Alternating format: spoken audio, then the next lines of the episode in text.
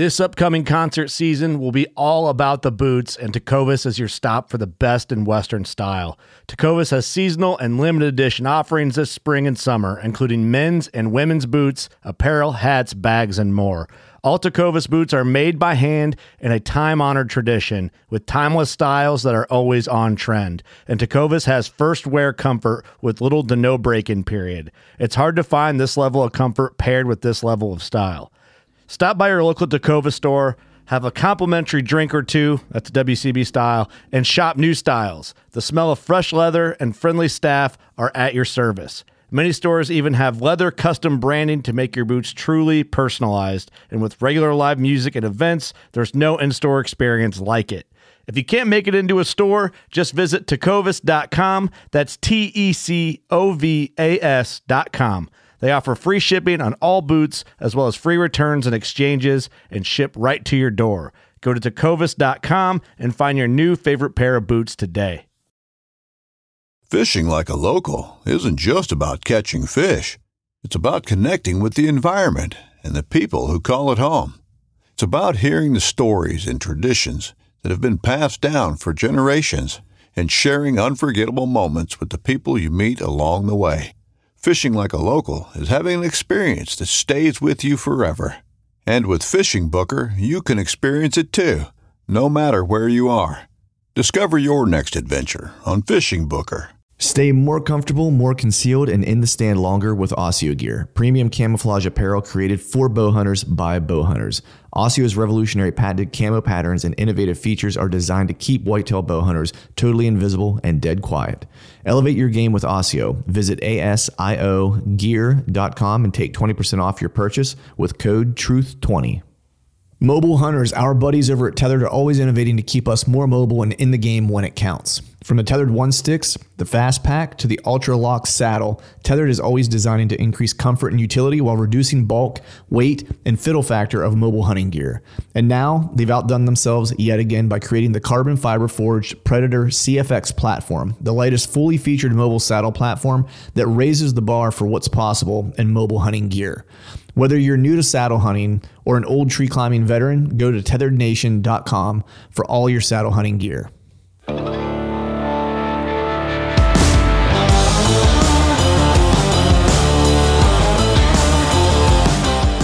Welcome to the Truth from the Stand Deer Hunting Podcast. I'm your host, Clint Campbell, and you're listening to episode number 377. Today I'm talking with my buddy Tim Bunao about trusting his gut, simplifying hunting, and finding success. So stay tuned.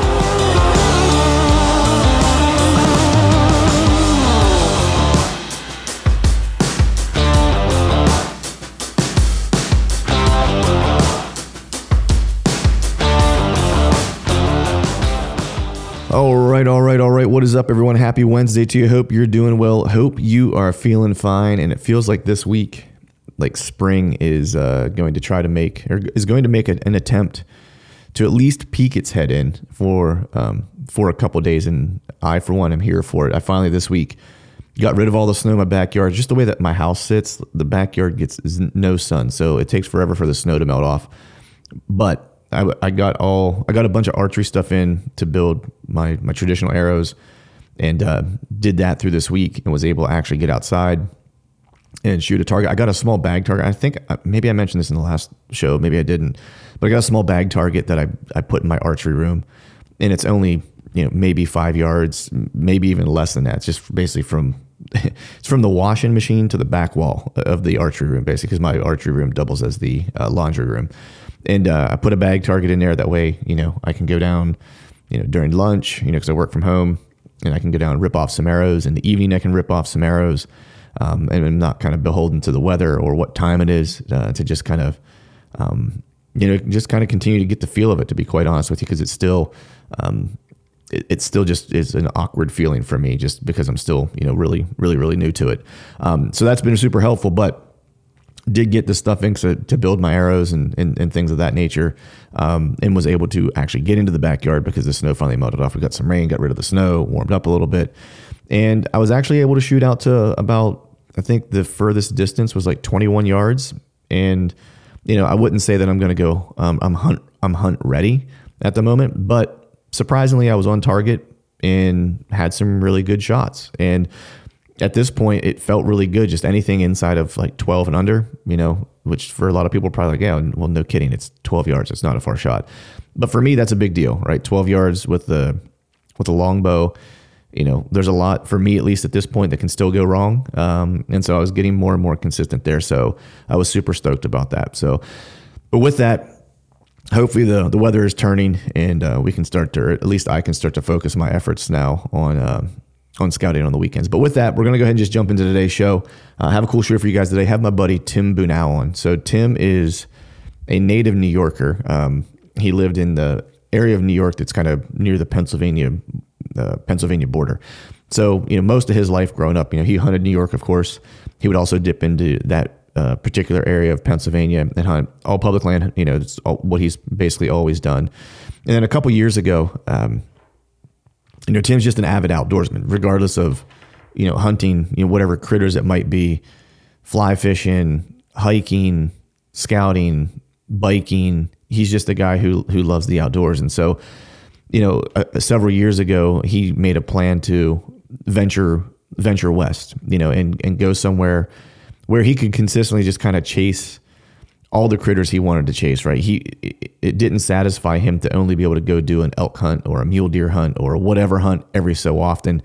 You know, he loves hunting whitetails, but he wanted to kind of expand and wanted to have those experiences more consistently. And so Tim made the voyage west and moved to Montana. Um, it's probably been almost five years. I don't even know if I asked him on the podcast how long it's been, but it's been several years. Several years, and much like me, you know, well, he was actually one of the first people. You know, he he messaged me after I, I killed the deer in Kansas and just said, you know, basically, hey, you know, awesome the way you did it. You you know, you had it a way that you wanted to. You had a way you wanted to get it done, and you weren't willing to kind of waver off of it. You're willing to accept those failures that were going to come by being stubborn, right?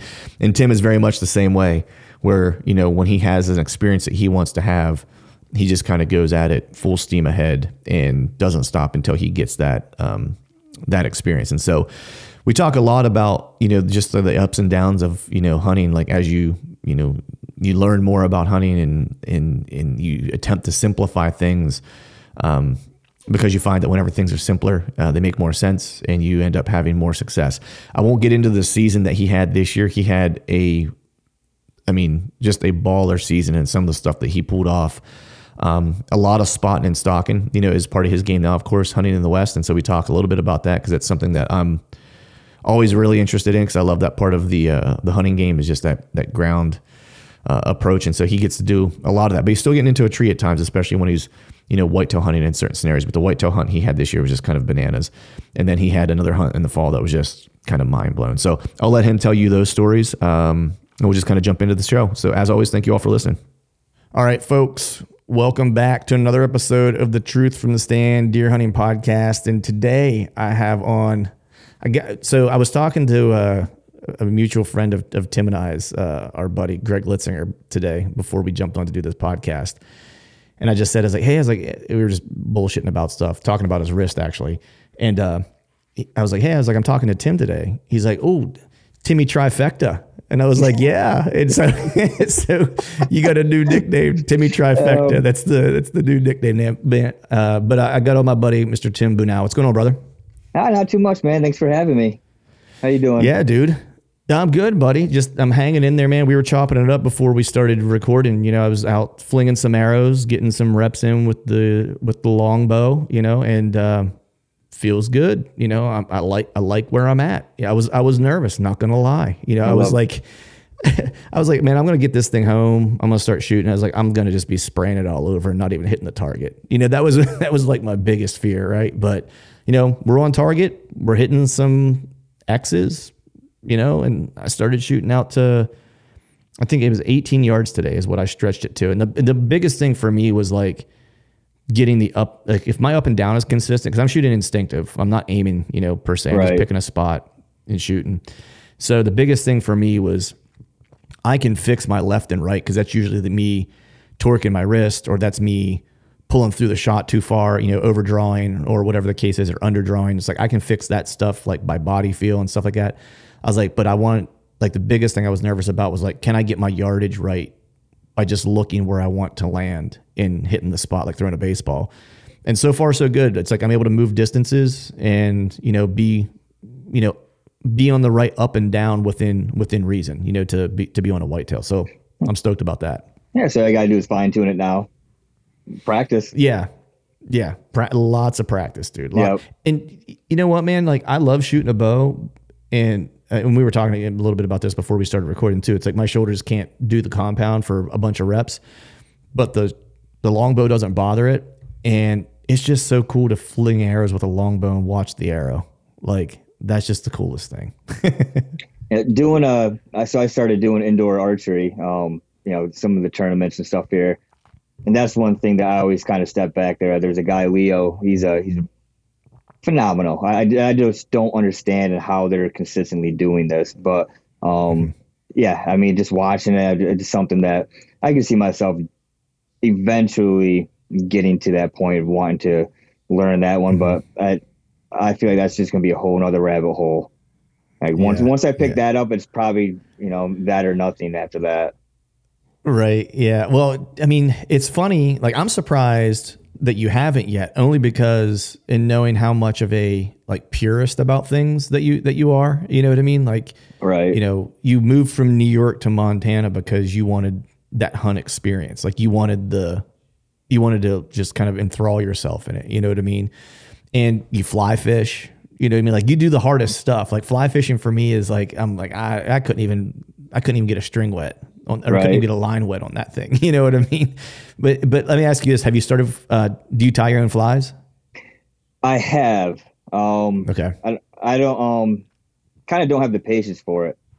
Like it's Okay. just like the, the satisfaction of having a fish, you know, bite the fly that you tied is great. Mm-hmm. Except I, my flies are so shitty that one fish and the thing's just unraveled. so it's just pointless. You know, that's just a bare hook. Right. You know, Right. like, you know, like- and then like my casting, it's it's so it's good, but it's not the greatest. And sometimes Right. you know I'll still get a whip in there, and again, next you know Mhm. that fly just unraveled and it's just a bare hook, you know, or it's getting down to that Right. point. So it's just easier just to go to Shields and pick up a couple, and and, and then the the streams here are so they're they're different. If you go west, or you know, if you stay central, um, tributaries and all sort of mountain streams, there's all sorts of different little critters in the water. So Hmm. learning how to tie all those things, or that you know something that's specific to you know that time frame, it's just you know it, it Yeah. way above way above uh, what I really want to get into. I just like trying to catch some fish with it. You know, Right, not trying right. to not trying to wanted to- snag myself. Right. Yeah. I, I always wanted to. Uh, I always wanted to get into fly fishing because my my stepdad was a big fly fisherman growing up, and we would trout fish together. You know, all the time. You know, from season open till you know basically until we couldn't fish anymore, essentially. And he was a really good fly fisherman. Like, you know, thinking back, I didn't really recognize it or didn't think about it when I was a kid watching him. You know, do it.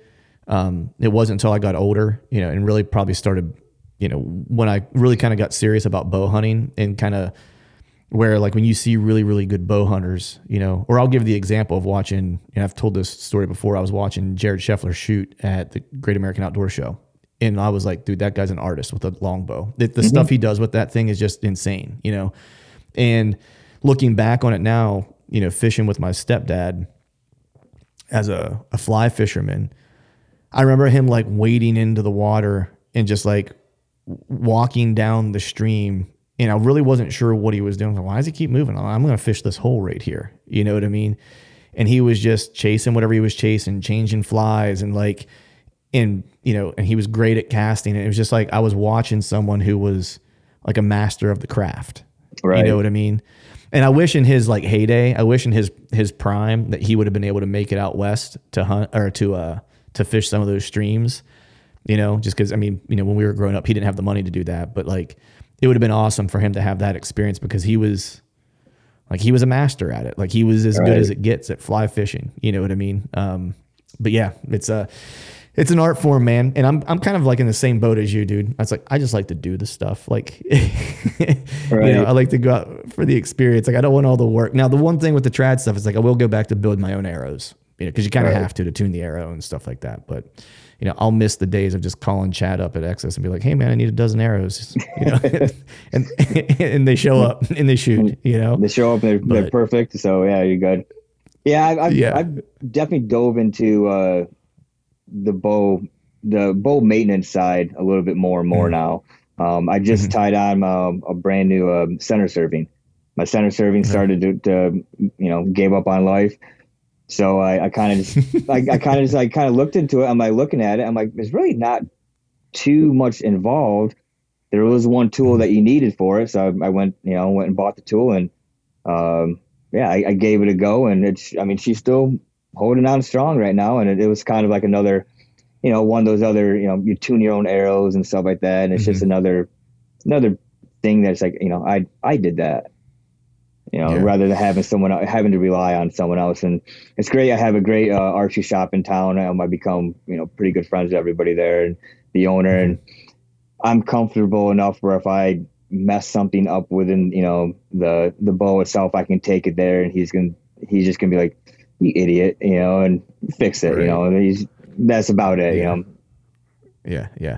I've never ventured into playing like messing with my bow. That was one thing I just never uh, it's appealed to me. It's just um, I never put the time in to kind of know or understand. You know, have, again, I have a buddy you know that has a shop, and if I ever needed anything, I just took it to him, and I would get it back, and it'd be shooting bullet holes, and I'd be good to go. Now, for a long time, I did make you know did make my own arrows. You know, I just enjoyed fletching them and enjoyed the process of them and stuff like that. Um, and then I started shooting you know uh, chat or the Exodus like their their MMT arrows, and mm-hmm. they're very kind of like they're they're killer arrows and they build them in such a specific way that they just come out like perfect, you know. And so I was like, well, you know, I could either let them do it and know that the arrow is dead on and take one thing out of the equation of what could be screwing it up. I know my right. buddy can dial my bow in. I know my arrows are dialed in. The only thing that's going to mess this thing up if I'm missing the mark is me. yep. So, you know, and then you know now going to like the traditional side where it's like, all right, now I'm I'm making an arrow you know, tuning the arrow, trying to learn to read the arrow, you know, for to understand whether I'm weak or I'm or I'm too stiff or whatever the case is, and you know, what point weight do I want to shoot, and you know, there's just it it it seemed more complicated to me, but it actually was a lot a lot easier. I felt like than um, yeah, than tuning a compound, to be honest. That's a whole rabbit hole right there. Yeah, yeah. It's uh, well, I mean, I think it's one of those things. I think it's almost like this with anything because I think people do it with hunting too. It's like you can make it as simple or as complicated as you want. Exactly. I mean, you can definitely simplify everything, and um, that's that's kind of like what I, I guess uh, kind of leading this one. Two years ago, uh, when Bo Martana came out, I well, pre, it'd be three years ago now. I, I finally admitted to myself that I could shoot great. Um, at the range, you know, on you know targets, all that kind of stuff. But I was having issues on animals. I was, you know, mm. uh, missing. Um, you know, I wounded, and I just wasn't making the r- proper decisions. And you know, then as far as the hunting aspect of it, um, I I just constantly thinking, well, what what did you know elk hunting? What what did what did Corey Jacobsen do? You know, what would hmm. do in this situation? You know, and what would this person do in this situation? And um, yeah, I, I just kind of just stopped listening or thinking about what other people were doing and just started hunting myself. And um, you know, that year, uh, I just became opportunistic. I, I just mm I, I, shot a uh, uh, an antelope doe. Uh, she gave me an a great opportunity, and my you know that tag um, is good for either or. Most people want the buck, and I just I had a great opportunity. Um, I wanted to you know to get a shot off and get those repetitions in there, and you know I yeah. I, I, I took that opportunity and you know I, I got her and it was a 78 yard shot um, and that's where things just kind of you know kept on rolling into it but you get back to what you said you know just simplify it simplify it, and you know things just kind of, you know, um, things kind of start to take care of themselves. Eh, they take care of themselves. It's almost like a reset. You know, you, you think so mm-hmm. much about what this person's doing, what you read or what you heard. Um, just start hunting the way that you see it, and yeah, things kind mm-hmm. of you know started taking care of themselves. Yeah, it's funny. Like, and people probably are sick of hearing me saying this. Like I was talking, Tony Peterson gave me the best advice. You know, probably two years ago, and you know, I had hit one and lost it in you know Missouri. You know, the year before that, and then I actually hit a doe and lost her like early season, not this season, but the season before.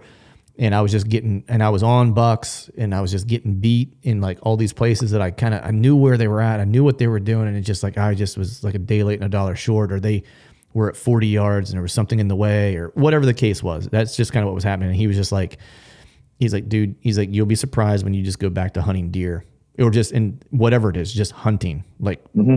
without specificity, kind of, you know, and opp- being opportunistic. He's like, you'll be surprised how quickly tags start filling up and how quickly, you know, big animals start hitting the ground whenever you do that, you know. And the words were true because that's the approach that I took this year. You know, it's like, and I was just like, eh, I'm gonna do what I want to do. You know, and we'll see how All it right. works out. Maybe it'll be good, maybe it'll be bad, but it'll be mine regardless. you know, And you know, in that podcast you did um, after you shot your Kansas deer, you had said that you didn't tell anybody because you, didn't, you didn't want the outside noise, and that, that's kind of the same. When you said that, I'm like, man, I'm on the same page because that's the same thing. yeah, Um, you know, I went solo this year pretty much, and I wasn't telling anybody, you know, what I was on to or you know this and that, just because hmm. it is, it, it's 100. percent When you talk to someone, you tell someone, yeah, man, I, I'm I'm on a good deer. Well, what are you going to do about it? You know, this and that. Well, you know, maybe c- c- consider this and consider that, and it, it seeps in your mind, and you might change something. And just going with going with your gut and what you feel the situation calls for is probably the best advice you know that, that you can get is by giving it to yourself. If that makes yeah, sense. just yeah. I mean, that's the thing. It's like especially like you know, if you've been doing something for a good while, and again, it's going back to the the fundamentals, right? Like that was that was the idea, you know. And like I guess I think what I said about that deer was like I saw what he did, assumed he's going to do it again. Like there's no other intel to tell me any different, so I'm just going to base it on base it on that, right? And you can basically use that for almost any hunt, right? Whatever mm-hmm. intel you have, believe it you know, until something suggests that you shouldn't, you know, because what Right. else, what else you going to go on? Like, otherwise you're just making stuff up, you know? Yep. And that's the thing that we do. I think Cameron said that, and I loved the one he said it. He's like, or no, it was one of, it was the one I did with Jake. He's like, yeah, he's like, you don't need three other deer hunters to complicate something that's super simple. like, you Yeah. know what I mean? And that's exactly what we do. We get around together and we'll have a beer and it's like, you know, and we'll talk about it and beat, beat it to death. And at the end of the day, we'll have it so screwed up, you know what I mean? As opposed to just be like, you know, see deer, go kill deer, you know? Yep. Yep. Exactly. Yeah. So man, I want to I want to jump since we're talking about whitetails. Well, because uh, you had a, a, you know we were talking right before we jumped on. I was like, you know, I I had a pretty good year this year, but I was like, dude, you had a baller year, and I'm like, I'm watching from afar, like cheering you on, like woo, you know, because you know, similarly, I had no clue what you had going on because you didn't really post a whole lot about anything or whatever as far as like the year, you know, what you were on and how hunts were going, and I had been, you know, basically following along like since you had moved. Um, and I knew about some of the you know struggles that you had in like the previous seasons and stuff like that. And so I was super stoked to see things kind of pan out for you this year. But the one thing I'm always curious about because Montana is one of those states that I kind of in the back of my mind I would like to get to to whitetail hunt at some point. I just have a hard time justifying making that drive to. And I don't want to just say just hunt whitetails, but like if I'm there, I kind of want to hunt elk. But what was you know how what was I guess the the transition or how was it different or what did you have to think about differently or do differently coming from you know hunting Pennsylvania public and New York public to now hunting critters now in Montana like Montana whitetails where maybe there's not as much pressure but there's a whole lot of other things that are different that you kind of have to consider Um, I mean, basically, like you're talking back east. You're, you're I mean, just large blocks of timber. So mm-hmm. narrowing things down takes a lot of you know a lot of work in trying to figure that out. That's you know the scouting, the boots on the ground. Uh, here I primarily hunt. I, I do. I I only hunt. Um, not saying that that's the only way I want to, but that's just what I've been doing.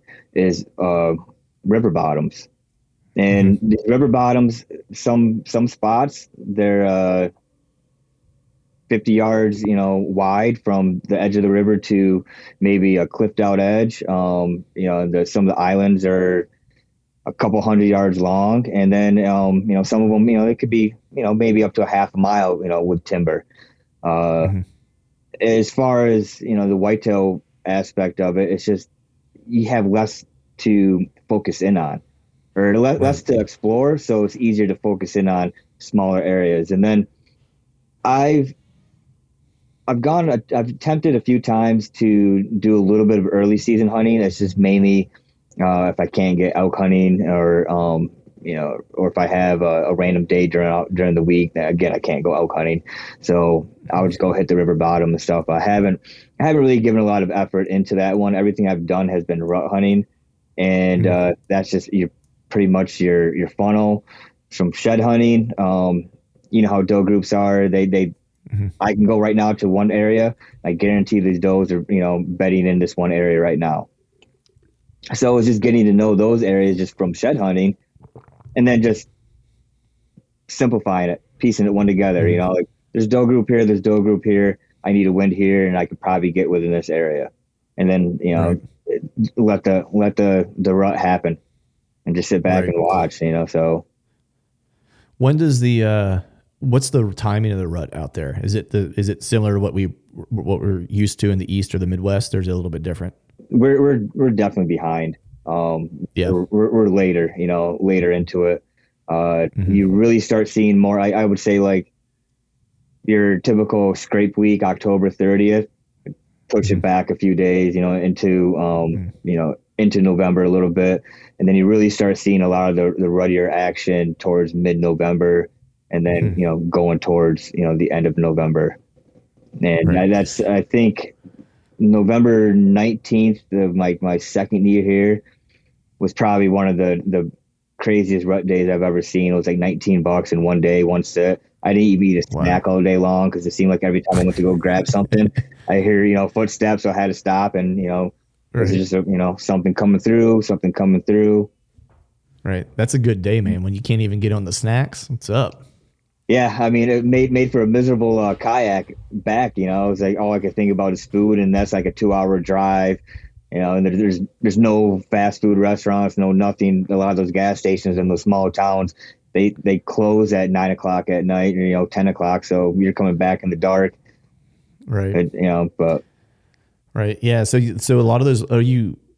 You just mentioned kayak. Are you kayaking into a lot of these places, like along the river bottom, or or, or it, it, it varies. There's a couple islands that I can get into um, where the the paddle back isn't you know isn't too bad, and then uh, some of the other islands um, it's just you know walking by foot. It's either mm-hmm. taking the long way around a, a block management or some BLM. That's pretty much just all sage country that just have one little one little finger going into you know an island where you can hop down the bank and onto these islands and stuff. Right. What uh so, so the deer that you killed this year, that was a pretty, that was a pretty cool hunt. And what was the timing of that? Was that the rut also this year? Yeah, that was, was like late November, like November night, around that 19th time or something, the 20th, okay. something like that. Um, nice. So how, how did all that shake? Like, so was that a river bottom too? Yep. Yep. yep. Uh, that was a okay. river bottom. Um, that was an area that I had shed hunted my first year here and, um, I, I recognized a phenomenal pinch. I never hmm. got to it until last year, and last year I went down there. Um, just kind of everything else was not nothing was happening. Uh, I think the river was too frozen over, so I couldn't kayak to it. So I was kind of you know I dwindling down. Like, you know, I've never never given the spot a chance. I have a good win for that you know specific spot. Um, I'm just gonna go in there and uh, you know just set up and I had my saddle with me, and I was also prepared to sit on the ground. I got there and it was super crunchy. Like it was no wind, no nothing, and the the the snow had that squeaky crunch to it. Mm, yeah. So how am I gonna get back into this area? So I just decided I'm gonna rattle my way back to where I want to be. So I, I got to a point. I sat. I did a rattle sequence. Nothing came through another 100, 200 yards, did a rattle sequence. I think I had a small, like a small eight point. Um, he came charging through looking for me. I finally got to where I wanted to be, and I realized that I couldn't get into a tree, that I needed to be, you know, I was going to be on the ground. and you know it was just kind of like just the more or less uh, just analyzing the area, figure out where I needed to be. I knew where some trails were, got myself in between the two.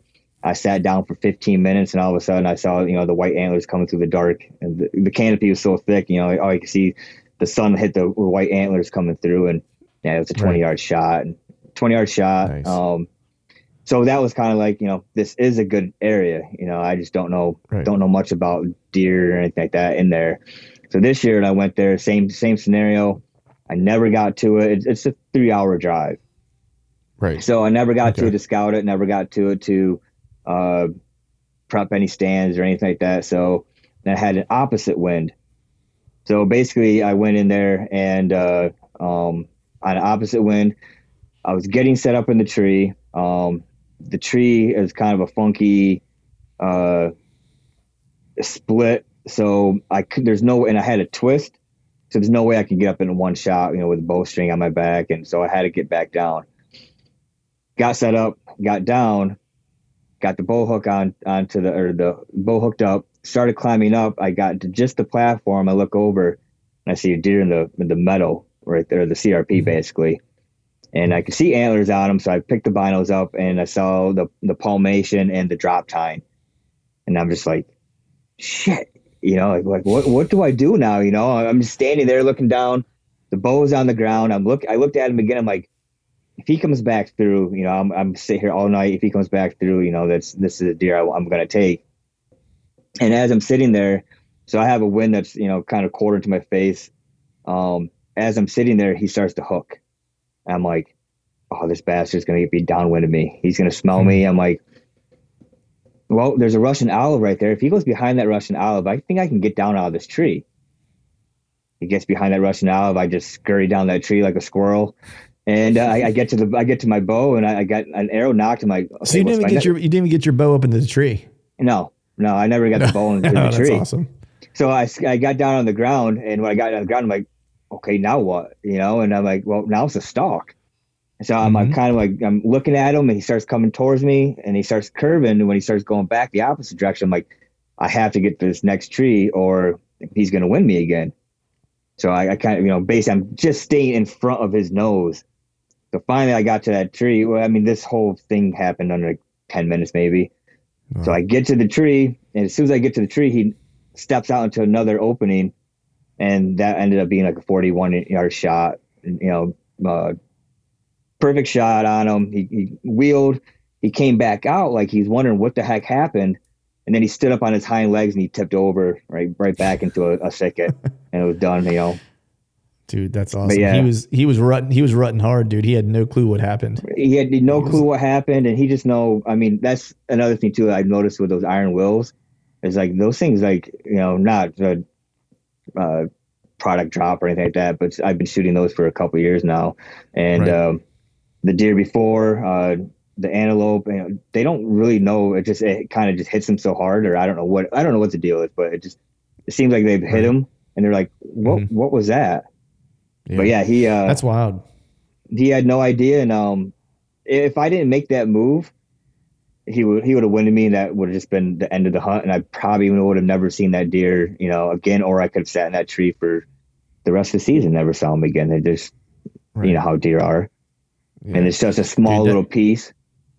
Yeah, and that that buck was awesome too, man. Like such a cool buck, like such a cool like antler characteristics. Um, the what you're talking about with the with that iron will, it's funny you say that because I used to shoot um, day six evos is what mm-hmm. I used to shoot like um, and they're very similar to to an iron iron will. Pretty much same thing I would say. Yeah. And uh, the one I shot the buck in Iowa with one of those and when I hit him it was almost the same thing like where he kicked mule kicked real hard and hit the ground and just started walking away like you had right. no clue what happened. You know what I mean? And then just went like 40 yards away and like f- laid down and died. You know, like it was the weirdest thing because any other deer I've ever shot, like boom, hit, jump, and then haul ass. You know, right. that was the first one. And it's funny that you say that because that was a similar experience with like a very similar, almost identical broadhead. But two things I was thinking of as as you were kind of walking through that hunt. So one, you know, being you know a, a New York and Northern PA hunter pri- primarily prior to moving out to um, to Montana, like rattling just you, like we I don't do it here at all Right. really. Um, and I'm just curious because I know when I get to like the Midwest, I still even have like it's hit or miss, right? Like Missouri, it seems to work okay. Well, Iowa, it worked.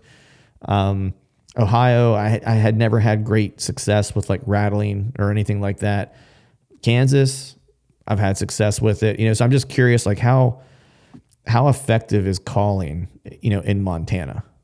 I think it's hit or miss. It's pr- Is it? probably the same thing. You know, if you if you're in that deer's area within a good distance and you hit the horns and you you get catch him on the right day, yeah, I mean, I, I think I think it's really you know it could be effective. But as far as blindly, um, yeah, I mean, it's probably like you know maybe thirty percent of the time. If you're if you're just Right. blindly going in, just hitting spots and just going, a lot of younger deer coming in, um, you know, really interested into Yeah. it. Um, you know, what uh, I got, what's go ahead. I'm sorry. you know, you go ahead. Yeah. No, I was just going to ask like what the what is like roughly, and I don't expect you to know like the exact number, but just like in your estimation, like what do you think like the buck to doe ratio is? Uh, God, I, I wouldn't even, I wouldn't even know. It, it, there, there, so Montana's in po- there's pockets. You can go to, um, you can go to some areas and, uh, you just see swarms of does. You go to some other areas, you know, it's a good, it's a good ratio mix between the two.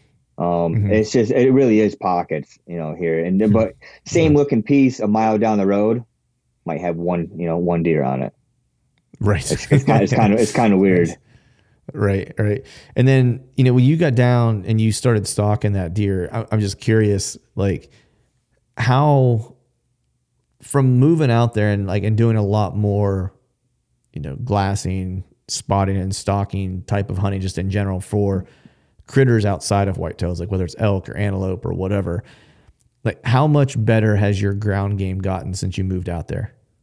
I I I would prefer ground game over anything. I I Yeah.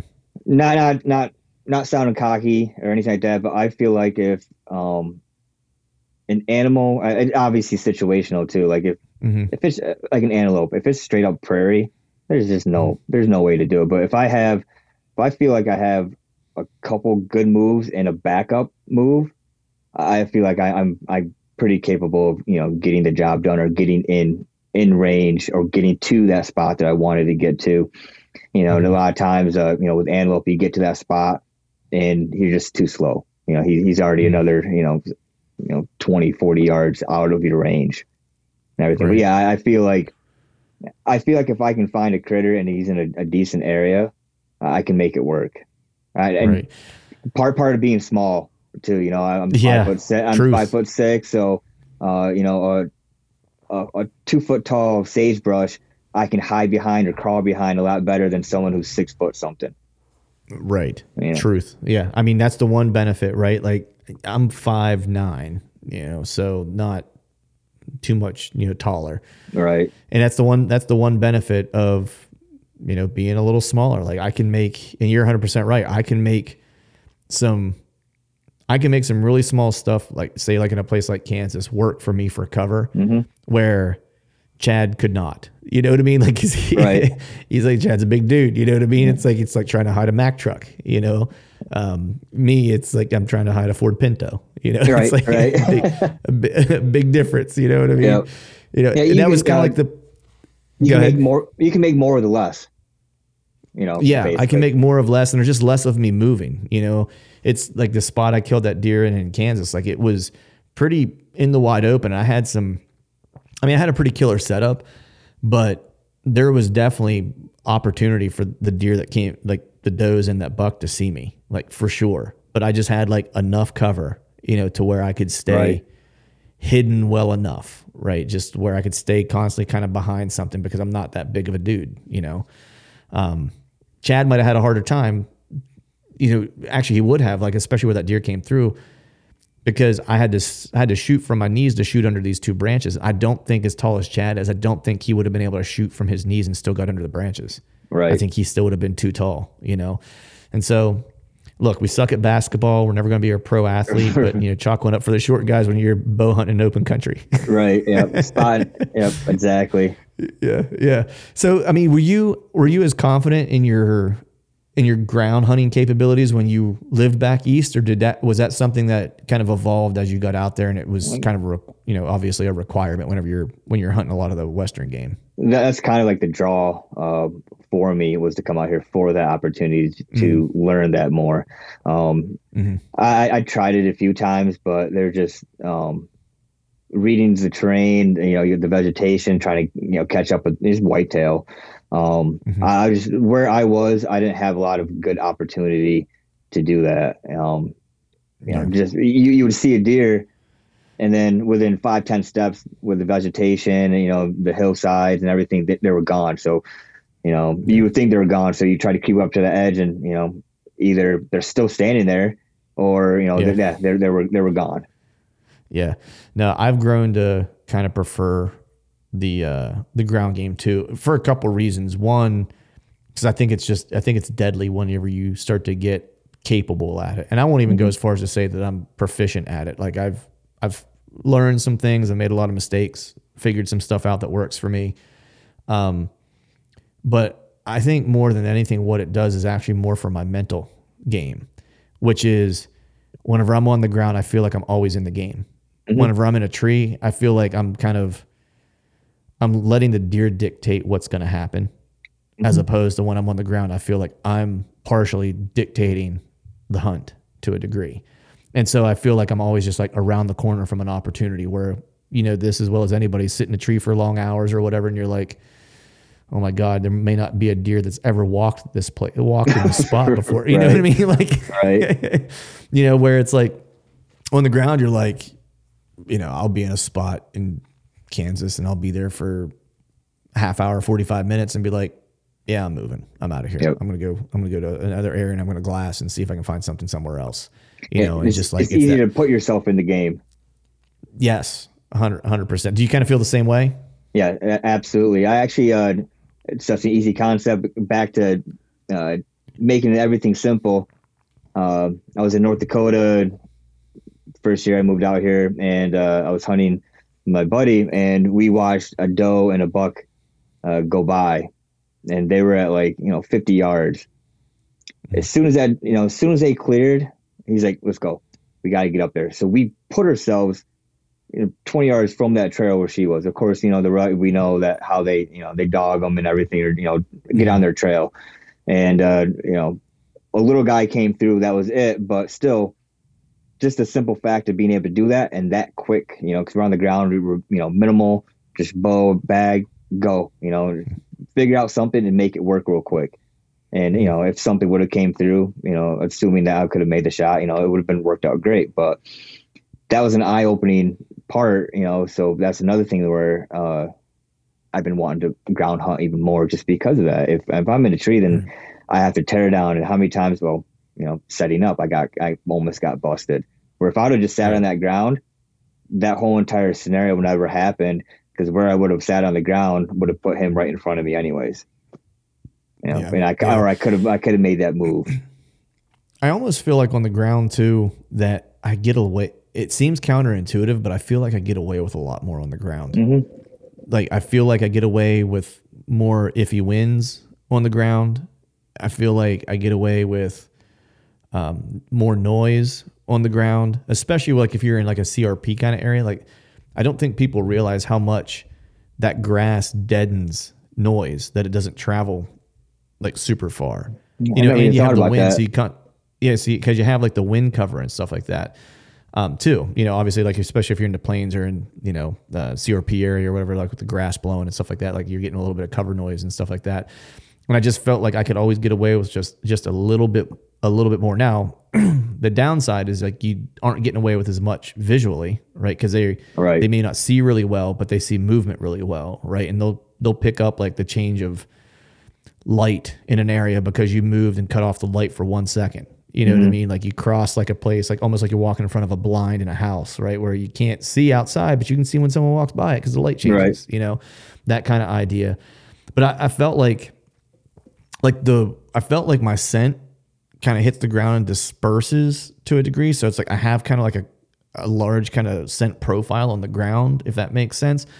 But at distance, I feel like it's not blowing as hard and as far in like the direction because it's getting caught up on the in like the the vegetation in the ground that I'm sitting in, like that Right. I'm sitting on, right? And so I feel like I can get away a little bit more with with scent to a degree. especially those iffy situations. You know, where Yeah, and you and I both know, right? It's like that's always whenever the shit goes down is the iffy Yep. shit situation, right? Because it's like the wind's almost dead wrong for you and almost perfect for them, and that's Yep. whenever that's whenever things go right, you know. Yep. But, um, dude, I'm curious now. Like, how do you? I'm imagining, you know, living in Montana, right? And you've got a ton of big game to hunt, stuff like that. Whenever the off season kind of rolls around, is most of your off season geared toward like getting ready for the next elk season, or you know, is it geared? Do you spend time getting ready for to hunt whitetails? You know, do you split between the two? Like, how do you do that? Because I like I know me, it's hard enough for me to kind of get everything done. You know, I'll say get everything done, but to like feel like I've accomplished the things that I wanted to accomplish in the off season, focusing on one species. You know, whitetails for me like, in the area that I live in, right? I can't imagine if I had like, all right, I'm going to try to do some scouting for some deer. I'm going to do some scouting for some elk. I might do some scouting for some for some mule deer. Right? It's like it just adds so much more to it. So I'm just curious how you go about managing that and what your off season kind of looks like for that. That's, I mean, pretty much the shed hunting uh, for whitetail. That's pretty much the scouting too. Um, Okay. Again, I mean, it's pretty much, uh, it's pretty much for the rut eh, that that time frame. Um, but yeah, most of most of the focus is on elk. Uh, Yeah. You know, uh, not yesterday, Saturday. Saturday, I ended up putting in like four and a half hours of computer time, just looking at different units, um, Mhm. different areas, and just trying to figure out, you know, what I want to do. Our uh, applications start March first, so you know, just right around the corner. So I'm trying to figure out where I want to go. Um, the Mhm. past two years, I've been so back when I was in New York, it was like 24 seven, like you were like how we were talking about earlier. And it it's almost like, um, not necessarily I had a burnout, but I just took it easy a little bit more. You know, it Mhm. wasn't, it wasn't like, uh, you know, I have to do this. I have to do this now. Like I'll, I'll, I'll get to it, you know, but I'm not procrastinating enough where I'm putting myself into a bind. And Right. uh, it's kind of, I have my three areas I want to figure out. I'll, I'll nitpick at it here, nitpick at it there, and then you know we'll we'll figure it out from there. And then with the draw situations for elk, you can hope that you get that draw, but if not, you know you're you're going to another area.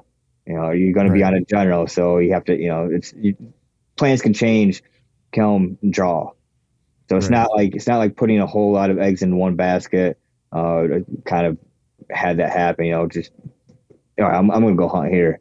And it didn't happen. So I guess that was kind of a learning curve on that point. But once you get that tag, you know, once there's that confirmation, yeah, you know, you know, you're going to be hunting here, then it's, you know, putting a lot more focus in on that one. Right, right. I think that's the one thing too that again that I enjoy. You know, uh, what I like about elk hunting and what I like about hunting Kansas is that it's less. For me, it feels like less scouting and more hunting the animal. If that mm-hmm. make if that makes sense, right? Because Kansas, I don't run trail cameras. I don't go there early to scout. I go there, I glass, and I find critters that I want to chase, and I go chase them. Yep. That's that's that's what I do, right? When I go to Idaho to hunt with my buddy Wilson, like when, you know, to elk hunt, like he does some scouting. You know, he's he he just loves to be outside. So that dude's like anytime he has time off, like he's in the mountains walking and you know stuff like that. But there's an area that we're gonna hunt, you know, and we'll go hunt it, and it'll just be go find animals, then go hunt them. You know, we won't really know what critters are happen to be there or aren't there or whatever. And so I'm just curious, do you one like do you use any trail cameras at all? And two, if you don't, do you feel like not using them and just going and hunting is more freeing than knowing what's there? Um, I have some cameras out, you know, I put them out, but as far as traditionally like what we use them for, for whitetail, you know, back east, Hmm. they're, they're more or less just sitting out there. You know, I'll, I'll pick them up when I when I get to that area. Uh, more or less future knowledge and things like that. Um, mm-hmm. And it has been a lot more, you know, as far as I had no idea that deer, you know, was there. Um, I have no idea what kind of deer in that specific area too. Like I was saying, how deer in pockets is kind of the same thing mm-hmm. with the age class. Um, right. I had I have no. So that's two years I've been down there, and I just I didn't know what age class to even look for. You know, is this is this top tier? Is this you know is this bottom of the road? And uh, I actually I, I contacted um, an adjacent landowner, you know, asking for permission. Um, and uh, he said no, but he was you know more than free to talk about whitetail, you know, deer. So I had right. two different conversations with this guy just about deer, and um, you know, come to find out, you know that that wouldn't have been one of his hit listers this year. You know, there's uh, three other ones in the area that are, um, you know, he said not significantly better, but you know, a tad bit better than him. Mm-hmm. But talking with more, and that's pretty much what you're looking for in that area. So you know, if right. you know, if you have that imagination of, uh, you know, I need to look for this specific size, you're going to be sitting there for a long time. You know, that thing's never right. going to come through. But that's you know, it's good knowing that. Um, you know, for elk wise, I haven't had a lot of luck um, on running them. You know, for elk, uh, it seems like every area uh, that I put you know cameras in, um, it shows elk and shows some time frame. But as far as capitalizing on that, you know, knowledge, it's just more or less like, yep, there's uh, there's elk here, and I mean, you right. can pretty much you can pretty much find that out just by walking through. So it's right, more or less right. just for person personal cool you know, have this and that, you know, you know holy shit, there's right. a mountain lion, you know, and things like that. Right. Yeah, yeah, yeah. so, yeah. No, I totally get it. Like, and that's, you know, and for me, you know, I, I, put cameras out still, you know, quite a few of them. I, I didn't check any of them this year. I think I checked one this year. Um, and I've started checking them, not really checking them during the season because I feel like going back to what we were talking about earlier, of keeping things simple. I think sometimes we complicate things because we'll get one piece of information that the trail camera showed us. And then we want to believe that's the gospel because it might be the one thing that we wanted to know, right? And it like and it affirmed our biases. And all of a sudden, like we're gonna oh, we're gonna make our whole hunt plan on that one piece of data, right? As opposed to like the mountain of evidence you have from scouting and just being in the woods and walking through places and knowing where critters are. You know, all of a sudden you've let this one thing kind of deter everything that you've already known. And so for me, it's like I enjoy places where I kind of go in and not know, you know, what's mm-hmm. gonna what's gonna happen. Like I'm getting to that place now. Like maybe it's because I'm getting old. You know, I'm getting older and I'm like, eh, I don't want to know, man. Just go out and hunt, and see what happens. Yep. You know, it's like, and maybe it's because I'm tired from work. from work, yeah. I'm not gonna go check that. Yeah, I'm like, yeah, you know what, man? It's like I'd rather not know. We'll just see what happens, you know, and just yep. wing it, see what see what shakes loose, man.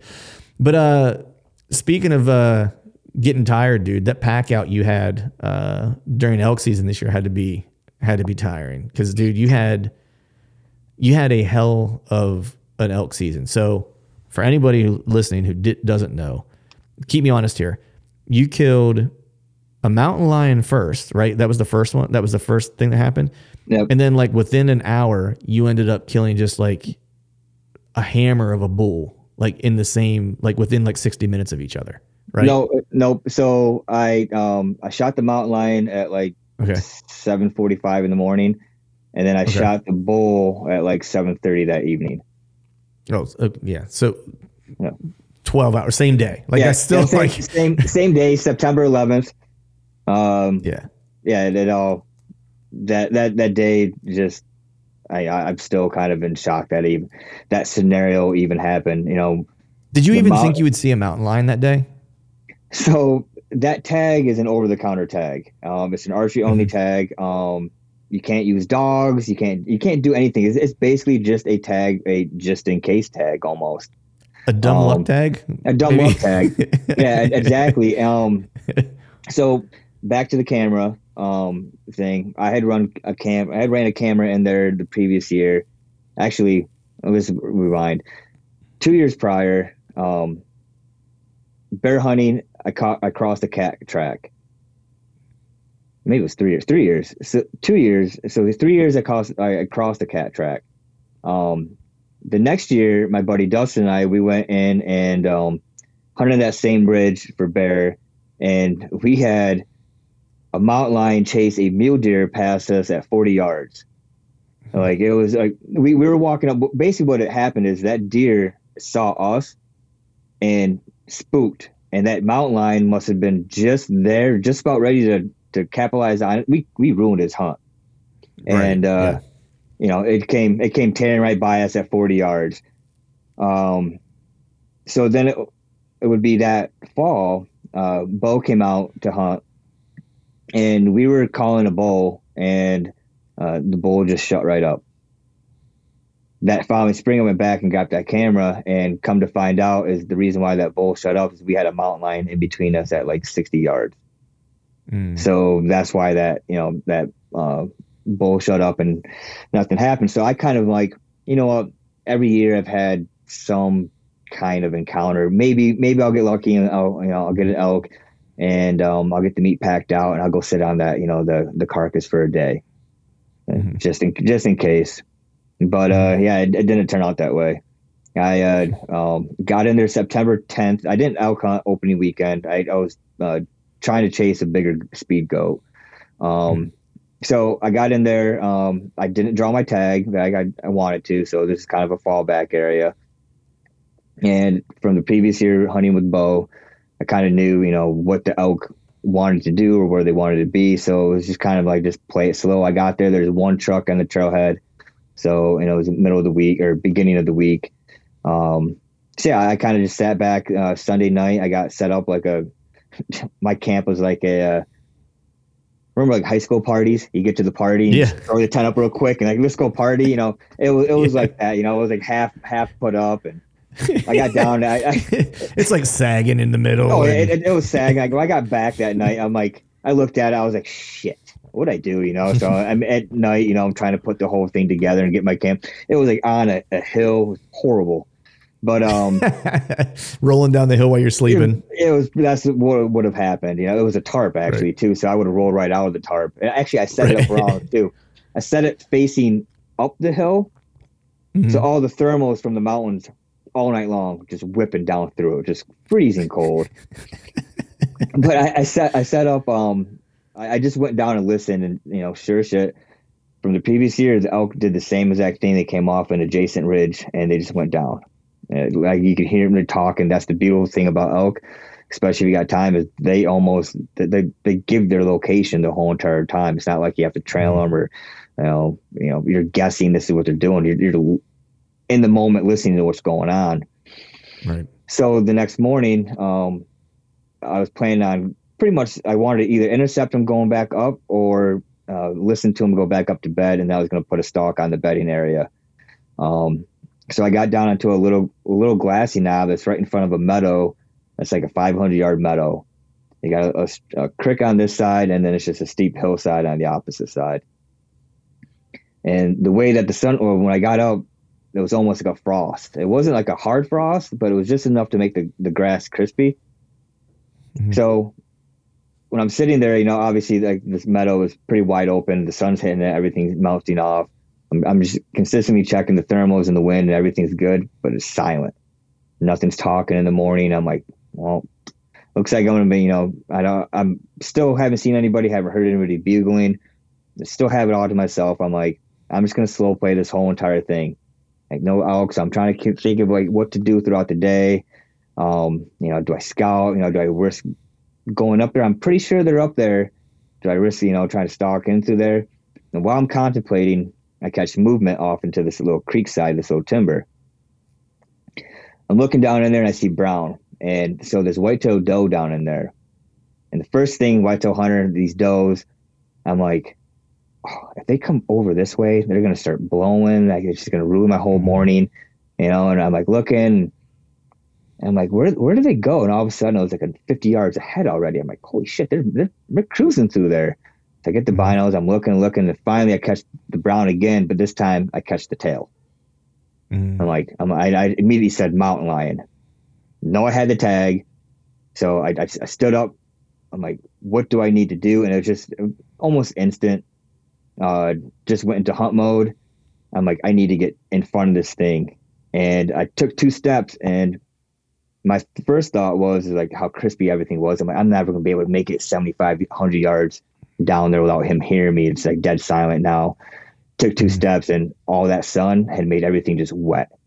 So like nice. super quiet. So I, I pretty much beelined it right to this adjacent tree line and it was like 75 yards. And then I had to go for, towards them. I got to a point where pretty much it was two points meeting with a 20 yard gap and that creek system was about a 40 yard to the back. I'm like, if he goes through that timber up that mountain, I'm never going to see him. Like that's that's fine.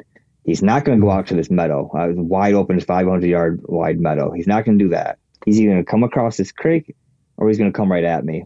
And it seemed like no sooner than I said he's going to come right at me, I caught I caught movement right behind, like a um, pretty much a dead juniper and I caught the movement and I was like, holy shit, you know, and so I, I, I went ahead and drew back because he's already there. I went ahead and drew back. He turned the corner, and as he turned the corner, he stopped and he looked. And I, I, I you know, it's you talked about being present over the past couple years. I've never been more present during the hunting situations than I have over these past couple years. I don't know what what mm-hmm. has clicked, whatever, but it was like that. I was clear as day. I'm like looked at him I'm like, that's a decent sized cat.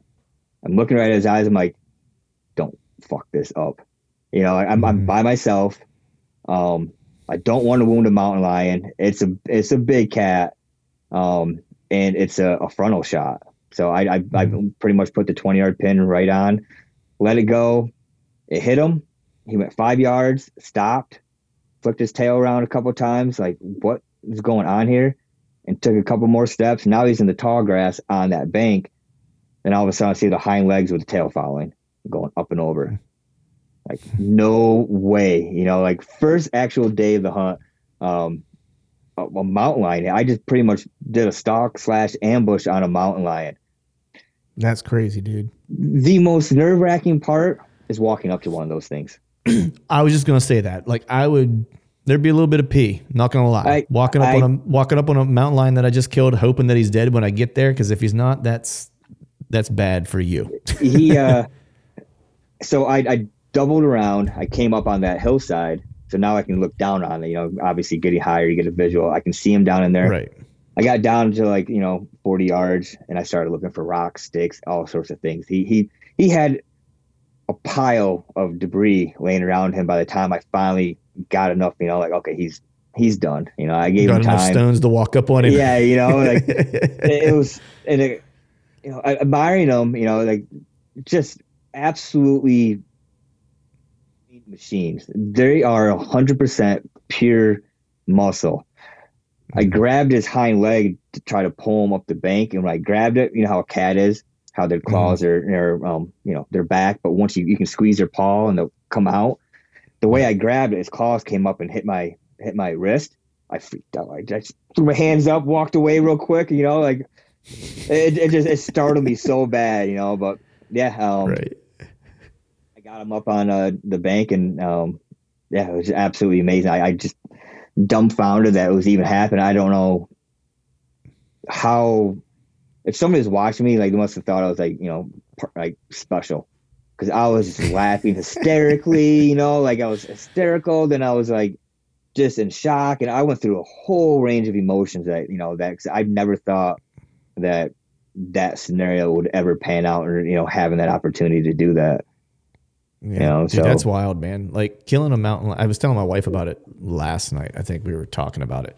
Okay, she asked me. She's like, "Yeah, what podcast do you have this week?" And I told her I was doing one with you and uh, and she always asks like because she's like you know like people from all over the place. She's like I never know how you know these people, and she's like how, do you know Tim? You know, so I kind of explained it to her, and she's like, what are you guys going to talk about? And I was like, I was like the craziest thing is like he had this day where he killed a hammer bull elk. I was like in a mountain lion.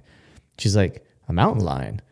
I'm like yeah. I was like she's like with his bow, and I'm like yeah. She was like on the ground, and I'm like yeah. Like she was like She's like, I didn't know anybody could do that. I was like, me either. Like, you right. know, I was like, cause, you know, cause she's like, you don't see those very often, do you? And I was like, no, not that, not to my knowledge. I was like, you know, I've been in cat country a couple times. I was like in, you know, I know where I hunt in Idaho. Like, there's a lot of cats. You know, um, and none. You know, Wilson's been there a couple years. He's not seen any like in the wild. Like, they're just not. You don't see them very often. Right. You know what I mean? It's like, and so They- they- kill one they on the ground like that. They see you more than you see them. Oh, that's I- that's I a hunt. Yeah, it. yeah. Like I was like a buddy of mine um, that I met through Wilson when I was in Idaho. We were just kind of talking about it the one day. It was, I think it was like the last day of the hunt, if I'm not mistaken, and we were just kind of BSing about. We were BSing about cats and um, and grizzlies that like to use that area, like for you know to they don't they don't spend a lot of time there. Usually, the ones they see there are usually juveniles, um, probably because they got kicked out of like the main range Kicked by like, out, a- an yeah. older male. Yeah, um, and uh, we were just kind of talking about it. He was like, "Yeah," he's like, "I haven't seen grizzlies very often." He's like, "Now cats, on the other hand, he's like, I promise you, he's like, you've probably walked under no, no less than like ten this week." And I was like, "Really?" He's like, "Yeah." He's like, "There's that many here." He's like, "There's tons of cats here." He was like, "And I promise you, you were within like bow range of multiple cats." And I was like, Man, that don't make me feel good. I was like, I'm glad this is the last. I'm glad he didn't tell me this on like the first day. You know, Right. it's like, you know, good to find out as I'm getting ready to get on a plane to come home to Pennsylvania, where cats don't eat you here. You know, There, there's there's definitely been times where like you just get that feeling. You'd be walking Something's along, you know, you. just hiking along, and all of a sudden you're like, "All right, where are you?" You know, just like you just got that feeling. You're just like, "Okay, I'm just gonna go ahead." and There's nothing here, anyways. Yeah. I just need to get to that next spot, and you just kind of hightail it for a little Yeah. bit, and yeah. but so how did always, um? Go ahead. it's always that it's always that squirrel moment though. Like you get that feeling, and you go, you get moving, all of a sudden, oh, rub, you know, there's an elk rub Ooh, right rub. there, or something like that. You know, like yeah. we get all about everything, Yeah, you all of a sudden forget there's something behind you that wants to eat you. you right? know. he had a pretty dicey. Uh, I wish I could remember the story the way like the way it actually all went down, but he had a pretty dicey situation, um, on a deer hunt with a cat that was in that particular area and wouldn't leave, and it went off. I mean, he wasn't sure how far away it went, but it was getting close to dark, and he was like, "Man, I'm just gonna get down and give up like the last 30 minutes of light because I don't know where that cat's at, you know, and I'm gonna just try to get out of here." And then the cat ended up like following him, like as he was hiking out, you know. And I was like, dude, I was like, did you go back in and hunt that? pl-" I think he might have went back in and hunted it later. I was like, dude, that would have been the last time I ever hunted that spot. That would have been it. I was like, there could be a world record whitetail in that area. I'm not hunting it. You know, it was like not happening. You know, um, but now so you kill that at like seven thirty. You know, in the morning, first thing in the morning, like right off the rip in the morning. So how did the elk hunt go down? Because like not gonna lie, man, like I would have been like party central after that. I kill a mountain lion on the ground with a bow at like 20 yards. Like I would be going back to camp. If I didn't have beers there, I'd be going to get beers. And that would have been my day. Like I'd have been like, whatever, can't get any better than that, you know. But you ended up going elk hunting the rest of the day. So uh, the original plan, uh, while I was caping or um, skinning him out, was to get him back to the the vehicle, get him in a cooler, and then come back. I'm like, uh, I guess I'm gonna, you know, I'll, he'll probably have you know two or three days in the cooler, you know. Um, I'll come back hunt for a couple of days, and then I'll I'll get him to the taxidermist. Mhm. While I was doing that, the same exact spot where uh, I had shot my bull the year before with bow, uh, bull bugles while while I'm skinning this cat out. I'm like, well, plans changed. I know that area. You know, we were up there. I know that area. Kind of much figured out where he would want to be. So I got that cat skinned out, took him to camp, and I went elk hunting. Um, I ended up uh, not seeing him where that spot was. We basically must have just missed. So as I was Mhm. going up, I, I caught wind of elk. I'm like, it wouldn't make sense because there's a main trail right there. I'm like, why Mhm. why why would that happen? You know, he's still got to be up there. Maybe some cows or I don't know. I don't know what happened. Anyways, I did a loop. Um, I made a call. So in Montana, you have to call report uh, mountain lion within 24 hours. So I was up. Mhm. I was. I had some service. I made a call. Um, as I was coming back down, I'm like, you know, what? I'm gonna check that where I smelt those elk. And um, when I got to that spot, a couple or two dudes were coming down the trail. They're coming in to hunt, and uh, I had an arrow nocked. And my first thought would be if I saw you know some guy with an arrow nocked creeping, would stop and I'm just gonna back out. I'm just gonna sit right down. I'm gonna hold up. You know, this guy's out. There's something going on here. You know, Right. and he's like, "How's it going?" I'm like, Oh, howdy as he said doody. that, yeah. So over that ridge, where you know basically you have the main trail, the ridge comes over. For some reason, that bull was right there. I walked Hmm. by him and came up and around. As soon as he said that, all of a sudden, you know, you can hear the bull taking off, and ended up, you know, talking to the guys for a little bit, and they, I felt like they're trying to peacock me. They're like, yeah, they're, they're like, yeah, there's, uh, that's probably a mule deer you heard. There's not a lot of elk over here. I'm like, like, why are you trying to bullshit me, dude? And like, I, I Right. I'm like, I just got kind of playing dumb, like, oh yeah, you know, Mhm. and this and that. Meanwhile, I just shot a cat. He never, Right. never said a word about it, you know. And you know, I'm like, Yep. oh yeah, you know, they're because they're just leading the conversation. I'm like, yeah, yeah, you know, it's getting time. You know, I, I, I gotta get back for lunch or whatever. I, I'm camped right over here, and um, so by then it was like, I don't know, about four o'clock or so, and so I did. I, I beelined it back to camp and um, made myself a quick lunch. But now it's getting close to that that evening time, and I wanted to be set up for those elk coming off that ridge because I again never heard them. Pretty much knew that they were up there. They just weren't talking in the morning. Mhm. And uh, so where I wanted to intersect them, uh, cause I, again, I wanted to play this whole entire area slowly. I, you know, I just wanted to slowly get to the main area that I really wanted to be in. So I get to the point where I want to intersect them as I'm coming along into this, you know, this basically is an aspen quakey. I'm going, I'm like, okay, I need to, you know, hurry up. I'm like, I think I want to get a little bit farther. And all of a sudden, this big smiling face just turns around out of the, out of the brush. Hi. And he says, like, shit, you know, like it was a, a kid was a kid was sitting there that they came in camp. Um, Right. and they came up from the bottom. I'm like, holy shit, you know, I'm sorry, you know, like I'm like, I'm like, I'm like, is anybody down below you? He's like, no, that's my like, you know, my father's up there, and we're right here. I'm like, you guys are in a great spot right now, you know, like, Mhm. I'm I'm gonna go ahead and you know get out of here. So as I'm going back, I'm like, well, looks like I'm going to that area. You know, I didn't want to get down in there yet, but it looks like I'm going to that area. So I get down into the spot, and when I get into this location, I knew of a crossing that they had liked to use, um, basis fence crossing. And um, when I got into that little pocket, I could smell elk. I'm like, they they were here in this in the morning. And I'm like, well, you know, I'm gonna go ahead and set up. So I got set up. I'm sitting on the ground. I'm not calling or anything. Again, I'm just trying to play, you know, slow. I'm already kind of flustered that I'm down there. I don't want to be down there yet.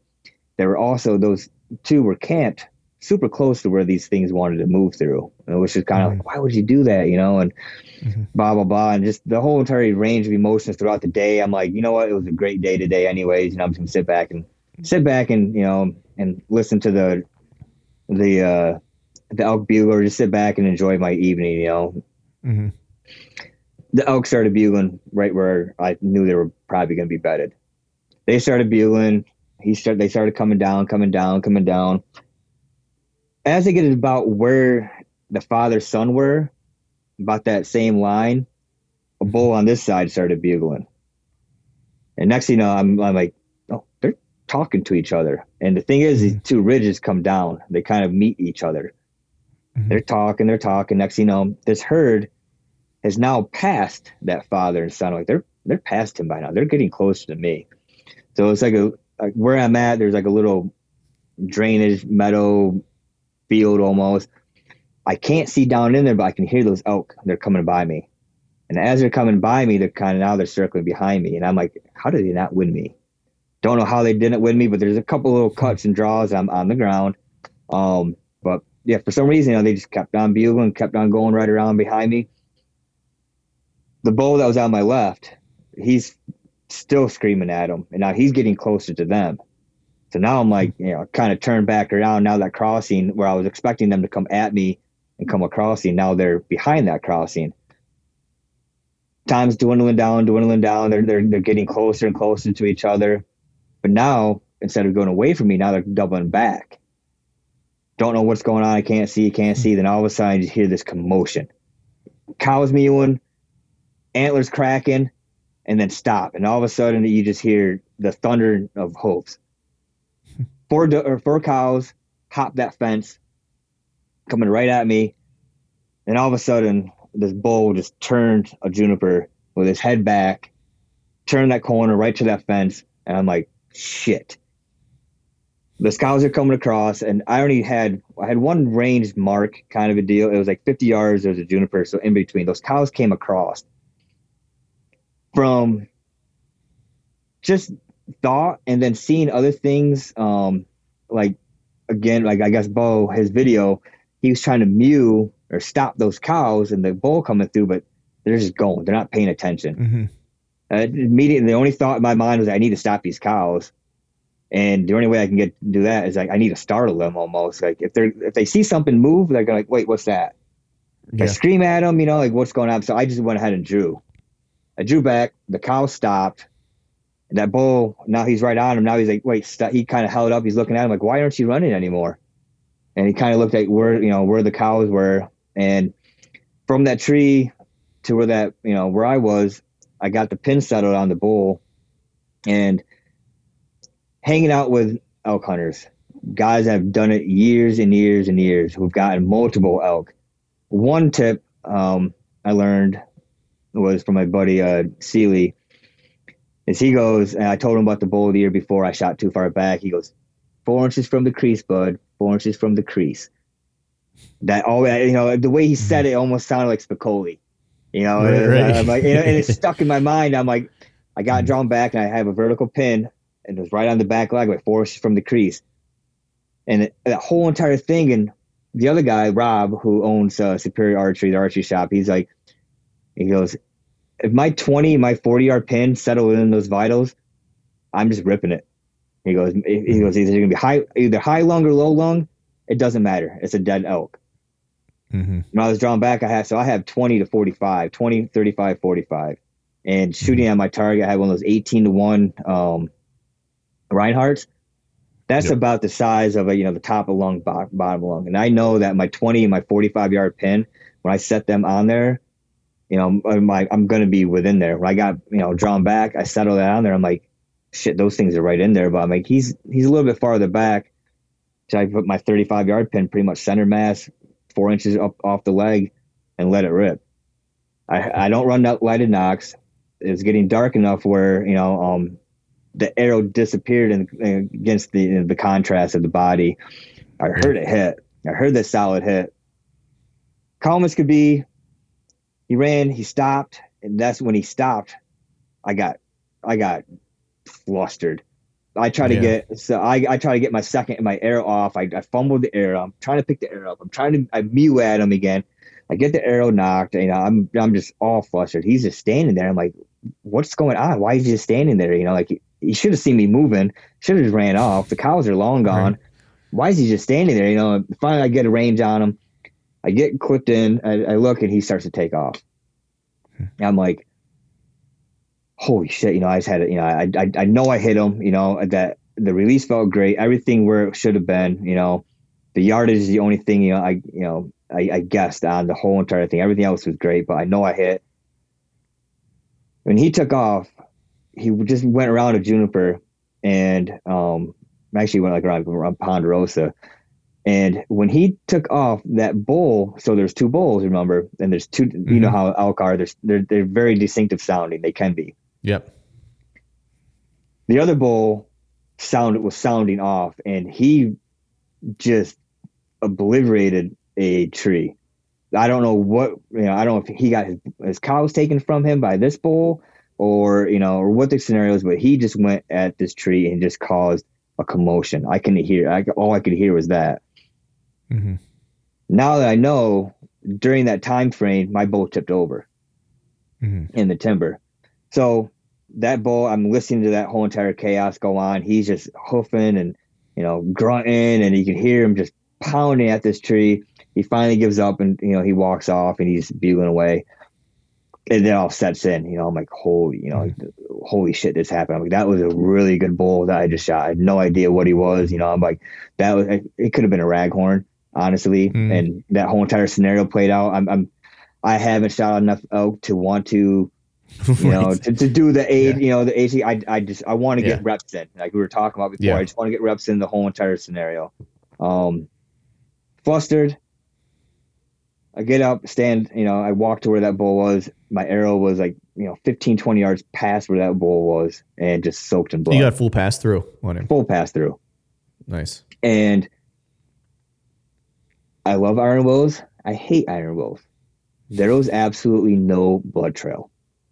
Yeah. So now it's dark. Um, I actually get some service there. I, I call my buddy Jeremy, and um, I, I'm the emotions of the whole entire day. Um, I'm having flashbacks of last year. I knew this was a good bull. Um, I'm already starting to g- get bad thoughts in my head.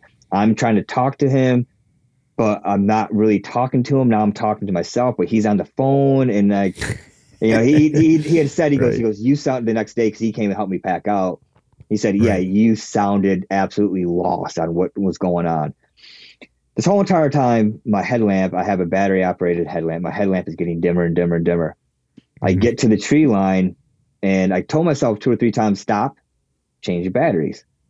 I get to the tree line. I'm like, I'm not, I'm not pushing it anymore. I haven't found any blood, you know, whatever, blah, blah, blah. I, I'm just going to let him lay.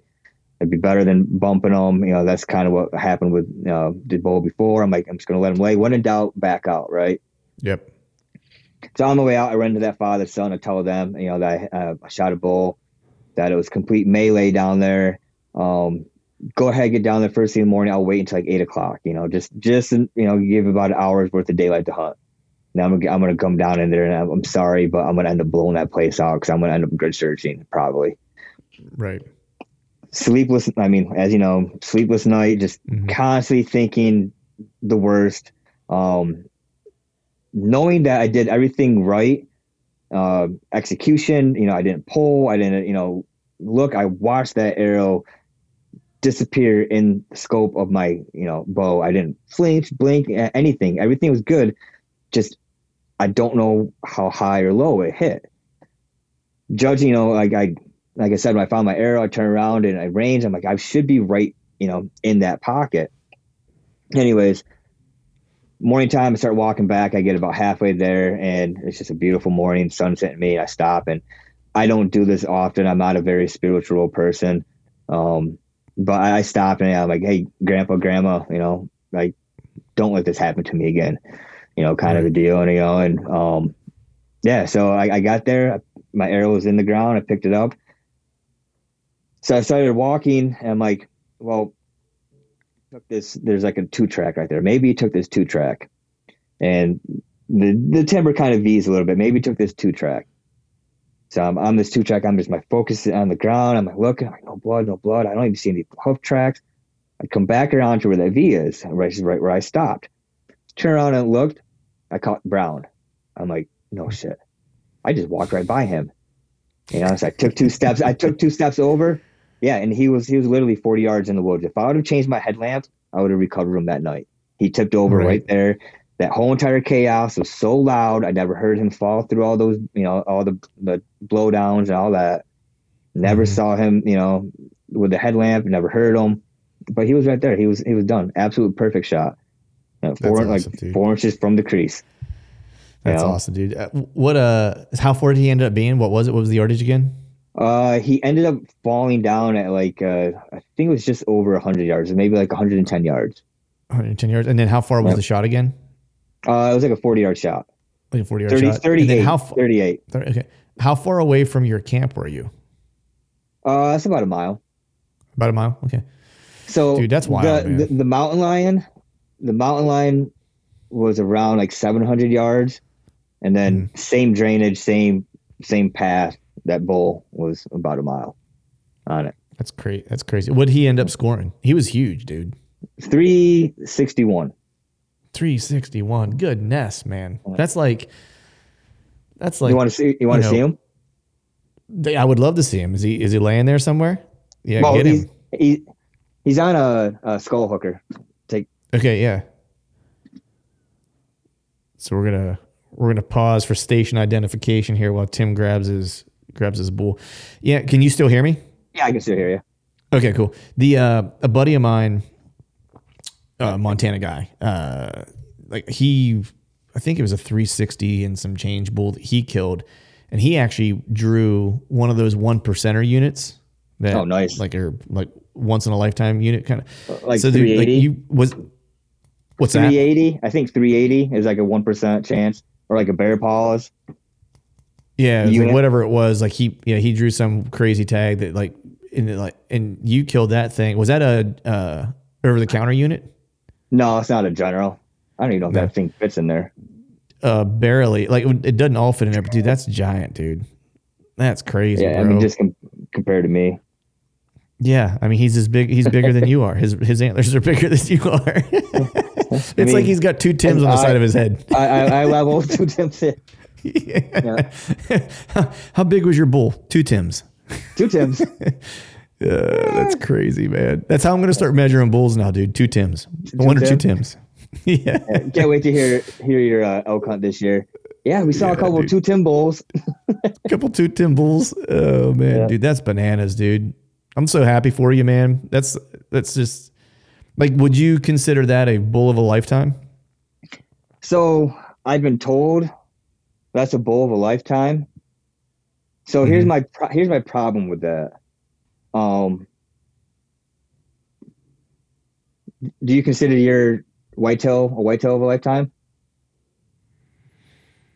Um, no, because I, I know where there's, I know where, I know right now as I sit here now where there's one that's bigger. Okay, so like once in a lifetime, um, it almost makes me feel like that's a way of saying you should just quit, quit, Right. quit dreaming, Yeah. quit dreaming, quit tra- you know, quit dreaming, quit chasing. Um, you know, you're never gonna do any better than that. And the thing is, I, I've seen, I've seen, you know, multiple bulls that size, you know, uh, Mhm. throughout the years, and so I know they're around is feasible. You know, it's not like uh Right. So for so I think like this is how I would frame that. Like I think for like if I killed a bull like that, I think that that would be a once in a lifetime bull for me because I don't live in a state where I can hunt elk every year necessarily. yes. Right. So Yep. for me that would be a once in a lifetime because my opportunities are going to be limited, right? I think for a whitetail like a once in a lifetime whitetail like the one I shot was awesome. Love it. Like great deer, biggest deer I've ever killed. But I can hunt whitetails every year, and I've known of where there are deer as big or bigger than him, like pretty much every year, you know. Right. Um, and so it's just a matter of like, you know, putting having the time to go try to chase chase one chase one down. Could it possibly be a, a, a buck of a lifetime for me? It's possible that I don't ever mm-hmm. shoot one that big again, you know, because it's it's a hard hard deer to come by. You know what I mean? Like like not gonna, you know, not gonna belittle that. You Right. know, but do I think that there's zero chance that I would ever be in bow range of an animal of that caliber again? No, I don't think that there's zero chance because to like this last year when I killed that deer and the year before the one that I was chasing was 25, 20 to 25 inches bigger. Jeez. And I was in bow range. I was in bow, bow range with that deer. It was like 195 inches Right. right? And so two years back to back, I was on Giants. You know, so like I think that's a great point that you make. It's like if that's if that's what you're gonna say, you can say it's you know a uh, it's a bull of a lifetime or a buck of a lifetime, meaning that like it's it's something that you'll remember for your life, but it's not a yeah. once in a lifetime thing, Right. Right? Yep. I mean, I'm You know. I'm not gonna, you know, I I'm not gonna stop elk hunting. Um, Yeah. I I, I think um, I'm a smart enough hunter where if I can get the opportunity again, you know, it can make it happen. You know, Mhm. um, luckily I live in a state where I get to do it every single year. Um, you know, so putting myself in those situations, you know, is, is definitely possible. I mean, it's not Yeah. like uh, it's not like other people don't do it. I don't like, um, I don't like putting Yeah. other Why, people. why on- not? Why don't like, me? Right? I don't like people putting other people on a pedestal like that. You know, like they're Yeah. they you know they breathe and shit just like I do. You know, it, maybe they have Yeah. better opportunities and stuff, but you know, why why not me? You know, why can't I? You know, why can't that be me? So Right. a hundred percent, dude. Like if you, you know, it's, um, it's one of those things where I've, I've used this before in like talking to my daughter. There's actually a guy, um, that I trained. It was a black belt that I trained with told me this one time because we were just, we were BSing about something. I forget what it was. Um, and you know, he kills me when we train together. You know, rightly so because he's very skilled. You know, and I said something about like I kind of belittled myself because at that point I was you know a lowly white belt. I think I said something like that, right? And his comment to me was, "I don't ever want to hear you say that again." He's like, "Because if you can't think it, you can't be it." Mm-hmm. You know, and so and that just changed things for me, not only from like training perspective, but also just like a hunting perspective and just a life perspective in general. It's like if you if you can't imagine yourself doing something, then you won't. Right. It's like if you can't think that you're capable of killing a 360 inch bull or a 380 or a or a 170 inch or a or a 190 inch whitetail or just killing a good whitetail doesn't even have to doesn't doesn't matter a mature whitetail like whatever it is you want to do it doesn't have to be someone else's measuring stick whatever it is that you want to do if you can't imagine yourself doing it or see yourself doing it you're not going to Not gonna You know, happen.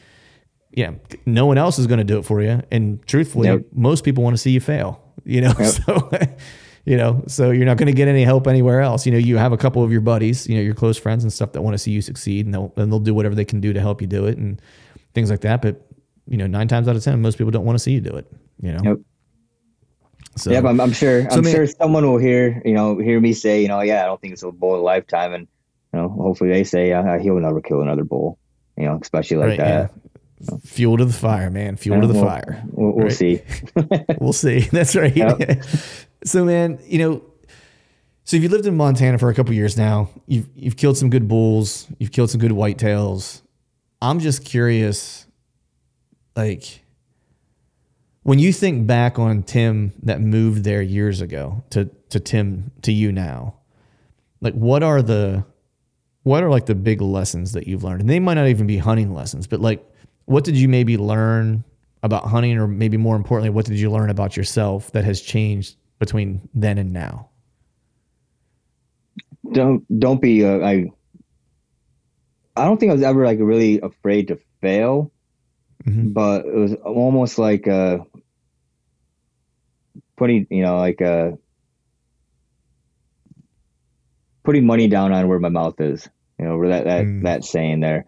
You know, I've always said that you know I wasn't afraid to fail, but I never really, you know, other than you know back when I rode BMX, you know, as far as Right. doing something, you know, as far as a specific trick or something like that, you know, it's you literally have consequences right then and there that hit you.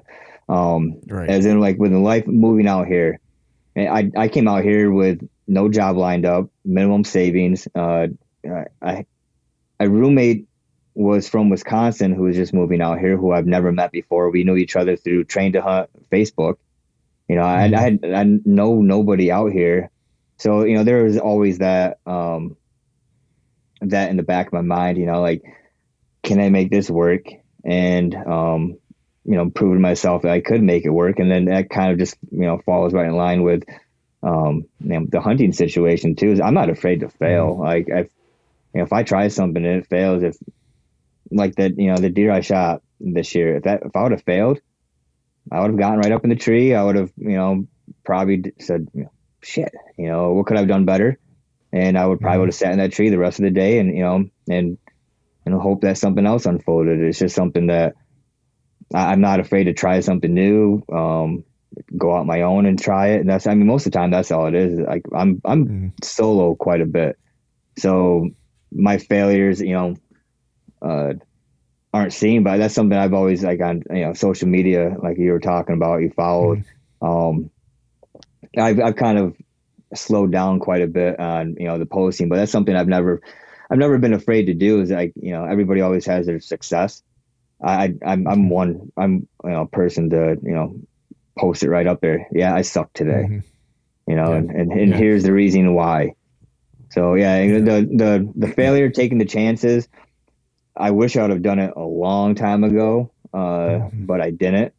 But I'm I'm super thankful and uh, uh, you know happy that I'm out here that I'm you know experiencing it what it is now because Right. I, I don't Yeah. I don't see you know future wise you know I don't see it really getting much better. Right. Yeah. I mean, it's uh there's something to be said for getting out of your comfort zone and it and it forcing you kind of into that. Because I think sometimes we get comfortable in our little our little tribes that we have and um, you know, and we, we're comfortable in our surroundings and, and things of that uh, that nature, and um, we have maybe a status to uphold or whatever, Mm-hmm. right? And so there are all kinds of reasons for us to not allow ourselves to um, get uncomfortable and try some things where maybe we might fail at in order to kind of level up, right? Because a lot of times to get better at stuff, you have to go backwards first, you know, because you're usually adding some new things to your repertoire that you're not going to be good at, right? And the only way you get good at them is to do them and suffer the consequences, like you said, right? And then eventually you do them often enough, you're like, okay, now I'm really good at this. And so now I can add this to my A game, right? And so now all of a sudden, when you do that, you level up, you know, and then it's noticeable, right? But I think a lot of times we don't give ourselves the grace to have that learning period where we're not going to be our best all the time, right? It doesn't mean you don't show up your best with like effort and willingness and all those things, but sometimes the outcome isn't going to show up as our best, right? Because we're honing and we're and we're working in the in the we're working behind the scenes and people aren't seeing the work and they're only seeing the result, right? That is Right. like not exactly what I want. Maybe what people don't ex- not they don't expect from me or whatever the case is. They expect more of a you know from a goal standpoint or from a, an accomplishment standpoint. But they don't see the work that I'm doing in the background. That way, whenever they do see me two years from now, three years from now, all the success that they see that that during that time period is because all the missed goals or missed opportunities that they wanted to throw shade for for two years or three years or whatever the case was right? You know what i mean? So and that was kind of how i viewed my seasons the past couple of years because i was i was working on some stuff you know what i mean? Right. and and i was taking my lumps you know? And and you know doing this you know people get to see and see and hear all of it you know?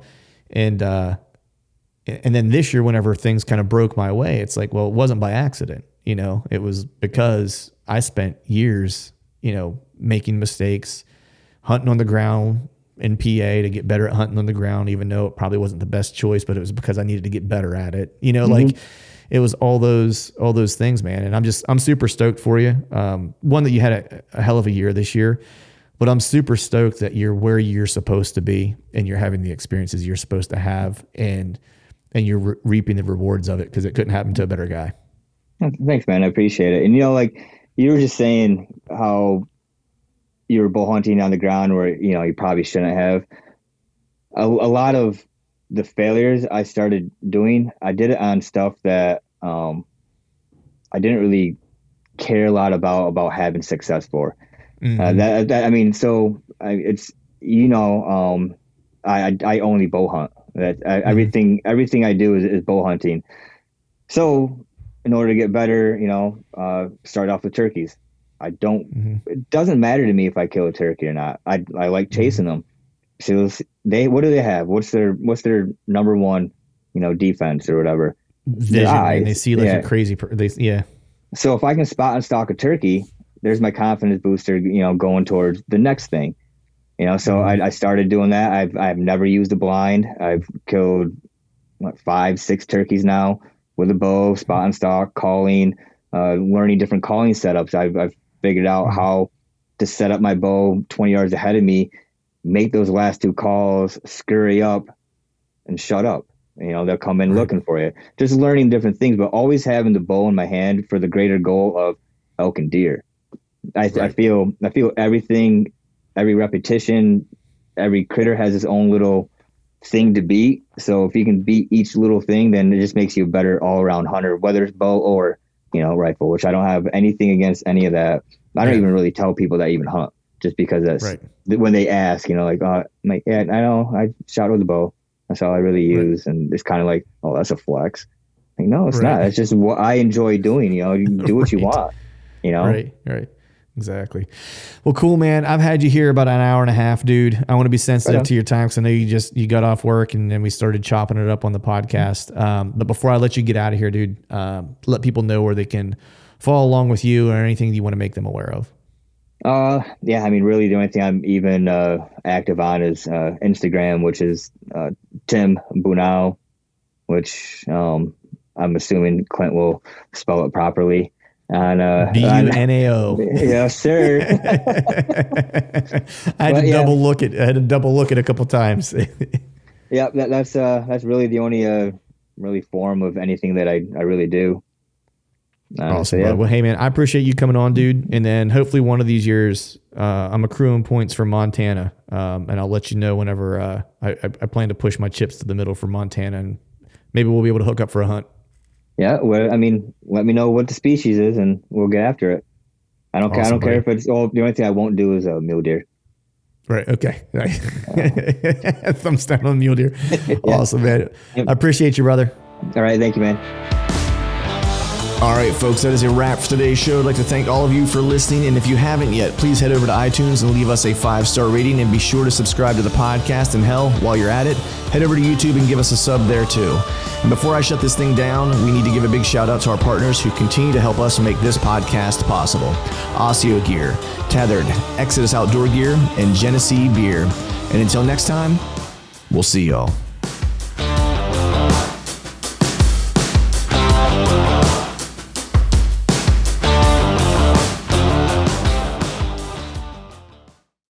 All right, gang, the new Truth merch is in stock at truthfromthestand.com and on YouTube below any of the Truth from the Stand videos.